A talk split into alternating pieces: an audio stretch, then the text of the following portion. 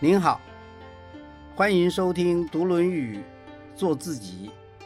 我是曹行，让我们从三千年的文化传承中，找出属于自己的现代意义。今天要来谈庄子，谈一谈庄子的情怀。庄子是一个人，也是一本书。这本书啊，一开始就呈现一种在乱世中对于逍遥自在的向往。这种自由自在啊，不是身体上的不受束缚，而是心境上的豁达，是心灵上的满足与平静。所以在这里就用逍遥与无待来形容庄子豁达的人生观。当然，这种心灵上的豁达是来自庄子他的绝顶聪明啊，他能清楚的领悟到道的存在，而且从中看到生命的本质。庄子本名庄周，是战国时代的宋国人，大约啊与孟子是同一个时代的，但是他没有和孟子有过对话，也不像孟子啊游走在诸侯之间。庄子一生没有做过什么官，也没有什么事迹。他生活穷困，但是学识渊博，词风犀利啊。这边讲两个庄子自己说的小故事啊，很可以显示庄子的风采。有一次，庄子面见魏王，他穿的粗布衣啊，上面都是补丁，用麻绳系着破鞋。魏王看了就说：“先生怎么如此落魄潦倒啊？”庄子反驳：“我这是穷困，不是潦倒。有道不能行，那才叫做潦倒。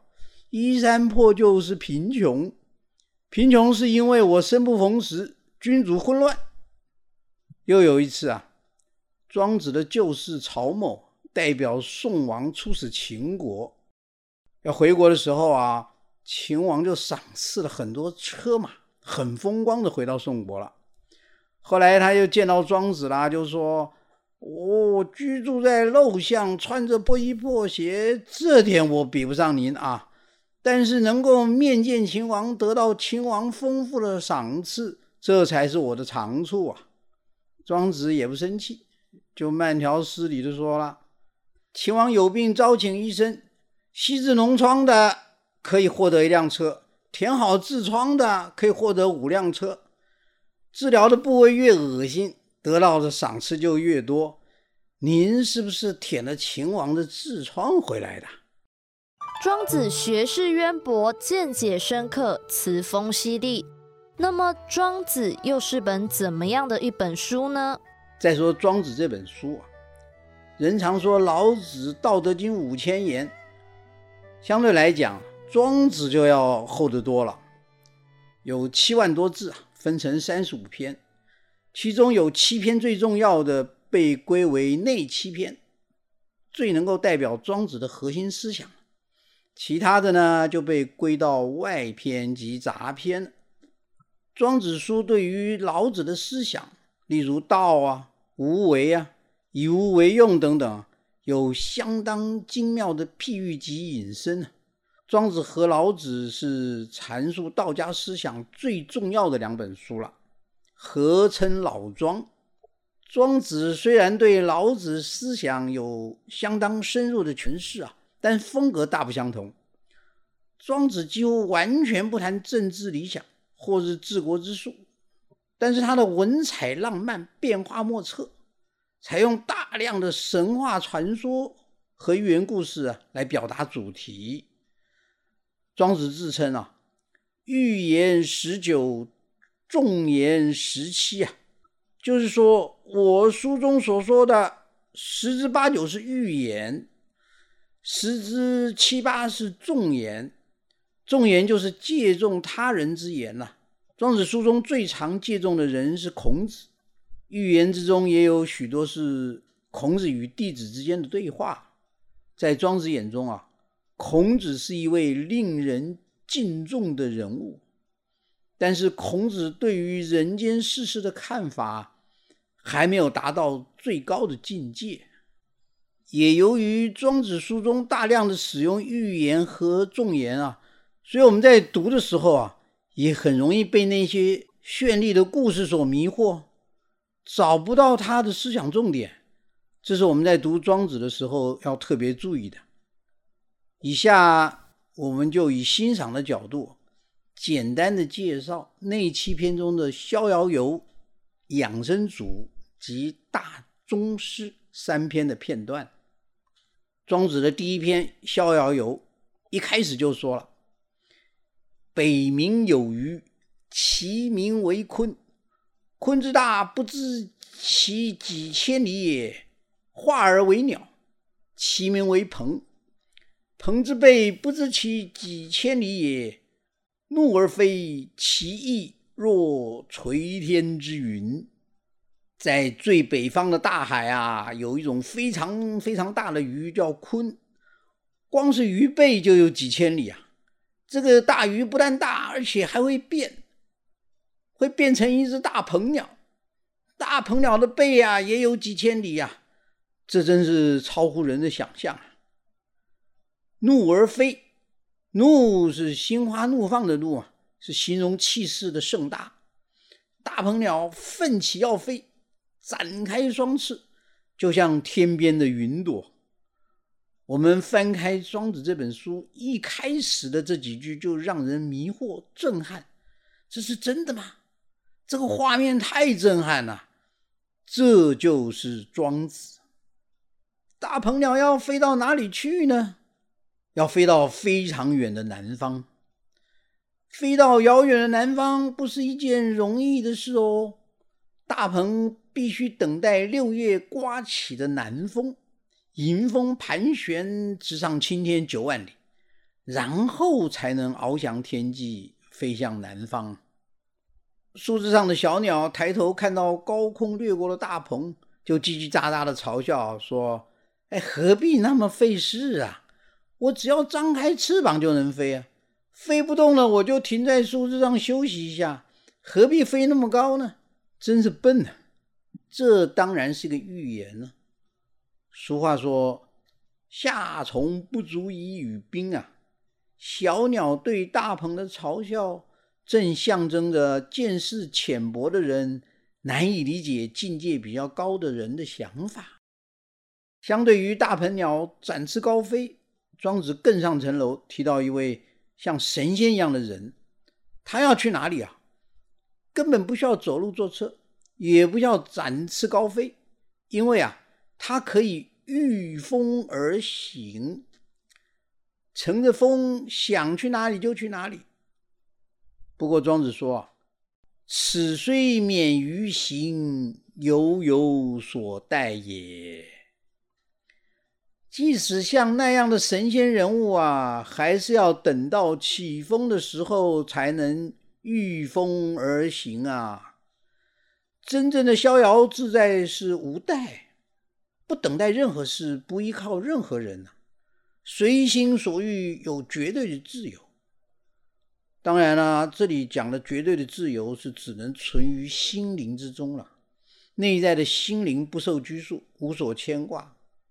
这里的自由绝对不是现代思潮中的那种人权、自由、为自由而战、不自由勿宁死这一类的啊。人只要有肉体，就不可能有绝对的自由。从小鸟到大鹏，到神仙，到无代，都是逍遥自在。但是境界就层层提升。那么庄子心中理想人格的境界是什么呢？庄子说：“智人无己，神人无功，圣人无名。”智人、神人、圣人，都是在说最高境界的人。无己、无功、无名，就是人的修为达到最高境界时所呈现出来的状态。无己就是说，虽有身体，但不以为自己存在，因为已经化解了自己，忘却了自己。同样的啊，无功子虽有功劳，但不以为有功劳，因为已经化解了功劳，忘却了功劳。无名子虽有名声，但不以为有名声，因为已经化解了名声，忘却了名声。能够化解自己、化解功劳、化解名声，也就不用期待任何事情了。这才能够无待啊！无待才能拥有绝对的自由心灵，这就是理想人格的最高境界。原来逍遥游是在追求绝对的自由的心灵境界。那么养生主在说什么？大宗师又在说什么呢？再来看养生主，顾名思义。养生主的主旨就是在养生。老庄的养生思想是从道而来的，养生的关键是顺着道，以保全生命的主体。这个跟后来的延年益寿啊、炼丹服药没有关系。老子第五十章就说：“出生入死，生之徒十有三，死徒十有三。”人之生，动之死地，十有三。夫何故？以其生生之后，人得以享天年的只有十分之三，另外十分之三不爱惜自己的生命，所以死于非命。还有十分之三，原来可以活的，结果却被自己给搞死了。为什么？因为太注重养生，养生太过了。这段话对于。许多重视养生的现代人呢，可能是当头棒喝哦，拼命的追求养生知识，却没有用心去认识自己内在的感受，于是吃这个补那个，结果反而违反了身体的自然需求，也就是违反了道。过分重视养生，是否反而会造成对身体的伤害呢？这个我们不妨在经验中观察验证。庄子就在此说了一个著名的寓言故事啊，庖丁解牛。庖丁是一个著名的厨子，有一次他在魏惠王面前呢，表演杀牛分解牛的技术，把一头大牛分解成牛骨跟肉块，他的刀法优美顺畅，干净利落，不用花什么时间，很轻松的就把一头牛肢解了。魏王在旁边看呢，对于他宰牛的技术十分欣赏，赞叹不已啊，就问他你怎么做到的？庖丁的技术啊，简单的就可以归纳为“顺乎天理，因其固然”八个字。天理呢，就是天然的条理；固然就是本来的结构。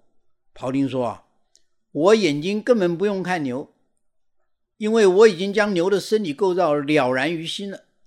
只要顺着骨节的空隙、肌肉的纹理，就能把刀刃在骨骼与肌肉之间的缝隙游走。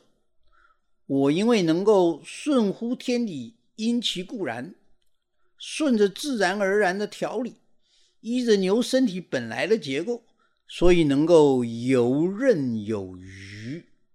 我的一位优秀的同行，他杀牛的时候是用力割牛，所以每年要换一把刀。另外一位差一点的，他是用剁的，每个月就要换一把刀。我呢，我这把刀用了十九年了，肢解过几千头牛了，从来不用换。魏王听了庖丁的解说之后啊，说了一句耐人寻味的话。魏王说：“善哉，吾闻庖丁之言，得养生焉。”说的好啊。我从你所说的道理之中找到了养生的方法。问题来了，庖丁说的是宰杀牛的技艺呀，为什么魏王听到的却是养生的方法呢？这边需要解释一下。同样是杀牛、分解牛，有人的刀用了一个月就坏了，有的可以用一年。庖丁刀用了十九年不会坏。越用越锋利，为什么？因为庖丁解牛能够顺乎天理，因其固然呐。同样的道理啊，有的人高寿，有的人短命，为什么？我的身体就像那把刀啊，我身处的环境就像那只待宰的牛，而我就是那个操刀的人呢，每过一天就是肢解一只牛嘛。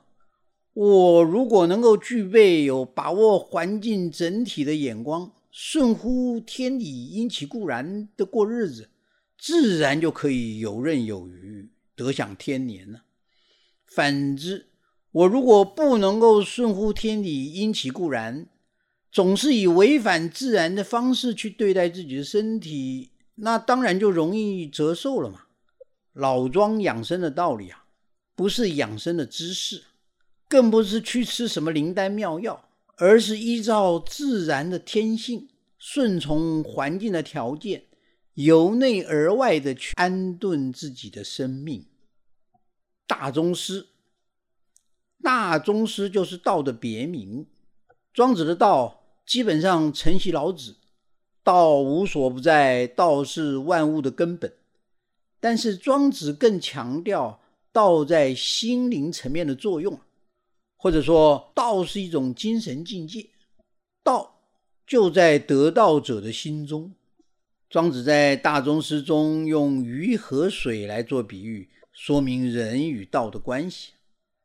鱼本来在水里生活，后来池水干涸了，鱼群呢就互相聚拢，彼此吹气，互吐泡沫来湿润对方。这个情境看起来很感人哦。但是这远不如在大江大湖的鱼啊，彼此忘记了对方，甚至根本就忘记水的存在了。这就是所谓的“相濡以沫，不如相忘于江湖”。相濡以沫是一个境界，在生活中彼此扶持，共度难关；相忘于江湖是另一个境界。在环境中生活，以道来顺应环境，融入道中，忘记道，也忘记环境带来的苦难。庄子又假借孔子之口说了：“鱼相照乎水，人相照乎道。相照乎水者，穿池而养给；相照乎道者，无事而生定。故曰：鱼相忘乎江湖。”人相忘乎道术，鱼相处在水中，人相处在道中。水中生活的鱼在池塘间穿梭，以获取食物养分；在道中生活的人心中不受干扰，总能保持内心的平静。所以说，鱼在湖海中惬意生活的时候，就会忘记水的存在。人若能完全以合于道的方式来生活，也就会忘记道术的存在。在这两段话中啊，忘是一个关键字。忘不是忘记哦，而是不在意，不放在心上。前一讲不是有说到“上德不德，是以有德”吗？真正有德的人不在意自己是否有德，因为已经融入了，已经内化了。所以鱼会忘记水的存在，就像人会忘记空气的存在。人只要能建立一种顺应自然的态度，道法自然如此，无需烦恼，一切顺应自然，最后也就会忘记道的存在了。我们从庄子的《逍遥游》《养生主》及大宗师中，大约的感受到庄子的一些思想。但是这些思想对现代人又有什么意义呢？庄子思想与他所处的时代有关。当时宋国弱小，处于列强的夹缝之中，而且内乱不断。家境贫穷的庄子，身逢乱世，国弱家贫，朝不保夕呀。在那样的环境之下，外在的一切都是不可靠的，生命随时会被夺走，理想也流为空谈。只有心灵是完全属于自己的，也因为这样的境遇，才孕育出庄子看破生死、否定之事，视身体为外在之物，转而追求心灵绝对自由的这种思想。在庄子的思想中啊，心灵是内在的，环境、身体乃至生死都是外在的，外在的事物充满变化，我也难以控制，只能顺应啊。但是对于内在的心灵，我有绝对的自由，有绝对的自主性。庄子借由孔子之口说了：“古之人外化而内不化，今之人内化而外不化。”这里的“古之人”代表我所向往的境界，“今之人”就是实际生活在我周遭的人。外化内不化，指我外在的言行能随环境而变化。但是内心对道的体认却始终不会变，坚持做真实的自我。内化而外不化呢？是说我内心的欲望变来变去，但对于外在的环境却不知变通，也不能顺应环境。注意啊，这里的外包括了环境、身体乃至生死。东汉末年到魏晋时期，朝代更替。政局混乱，权力斗争激烈而残忍，政治人物呢一不小心就有灭族之祸，可以说是人人自危了。稍有见识的读书人呐，一方面要忍受僵化的礼教约束，一方面又不耻与当权者为伍，心情十分苦闷。于是特别欣赏老庄思想，他们在庄子书中找到了挣脱礼教。追求绝对自由的理论跟方法，所以就常以饮酒为由啊，放浪形骸，宁醉不愿醒。西晋开国前后，就有一位名士叫做阮籍的，他被当政者啊强迫出来要做官，内心十分苦闷。当时的晋王司马昭就想和这个阮籍结亲，阮籍不愿意啊，又不敢拒绝。于是每天喝酒，连喝六十天，长醉不醒。司马昭最后只好作罢了。阮籍又常常独自一个人驾着马车出门，也不走大路啊，只是让马随意行走，任意奔跑，跑啊跑啊，一直跑到路的尽头，无路可去的时候啊，就站在车上放声大哭一场。从婉菊的故事里面，也可以感受到。他的放浪形骸、不受拘束啊，其实正是他内心苦闷的发泄啊。只是庄子把这种外在的苦难顺应了、忘记了、化解了，得到心灵上的自由。阮籍呢，就企图饮酒及在马车的奔驰来化解胸中的快乐呀，但终究还需大哭一场。这也说明了阮籍是多么的向往庄子所描述的那种心灵境界。现代的人比较少有朝不保夕的环境下生活的经验也比较难真正体会庄子的心境。但这并不妨碍我们去欣赏他豁达的人生观、无穷的想象力、理智与情意的巧妙结合，以及对生命的热爱。如果真的有一天，当我面临绝境，现实生活中了无希望的时候，庄子的情怀，那种心灵境界啊，将会是我最大的慰藉。下次再会。金句选萃：智人无己，神人无功，圣人无名。修为境界达到最高的智人，虽然有身体，但不以为自己身体存在，因为已经化解了自己，忘却了自己。行事高妙无比的神人，虽有功业，但不以为有功业，因为已经化解了功业，忘却了功业。智慧达到顶点的圣人，虽有名声，但不以为有名声，因为已经化解了名声，忘却了名声。一旦能够化解自己，化解功业，化解名声，也就不用期待任何事情了，也才能够无待，心灵就拥有绝对的自由，这才是理想人格的最高境界。